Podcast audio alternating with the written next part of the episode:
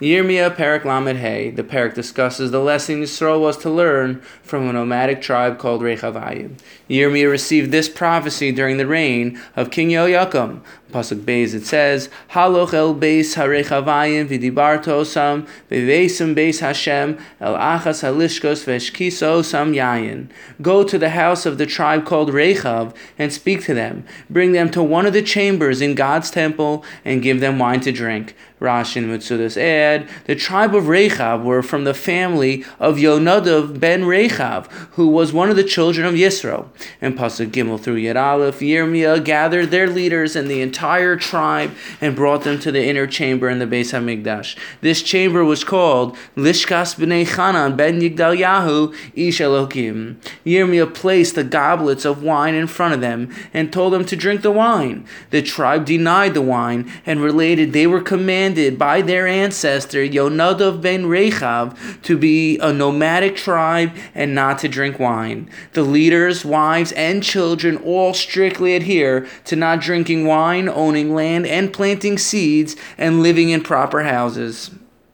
However, when Nebuchadnezzar was going to attack them, the entire tribe of Rechav moved into Yerushalayim for their safety. And Pasuk Yud Beis through Yud Zayin, Hashem now gives a prophecy to Yirmiyah.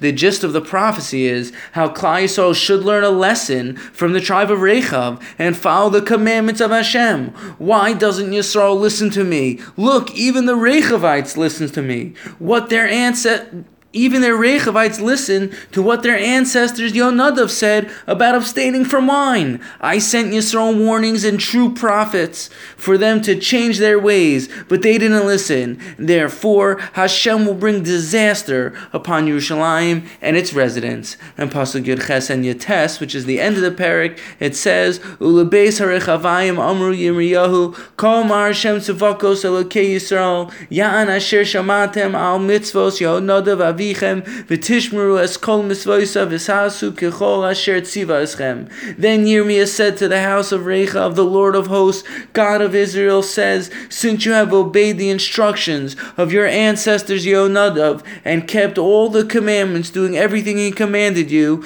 in Yates it says, which is the end of the perek, Lechein kol mar Hashem tzavakos elakei Yisrael, lo yikaris ish li Yonadav ben Rechav omed lifnei, Kol Omed Lefanai Kol Hayamim. The Lord of hosts, God of Israel, says, Descendants of Yonadav, son of Rechav, will never cease serving me for all generations. And that's the end of the perek.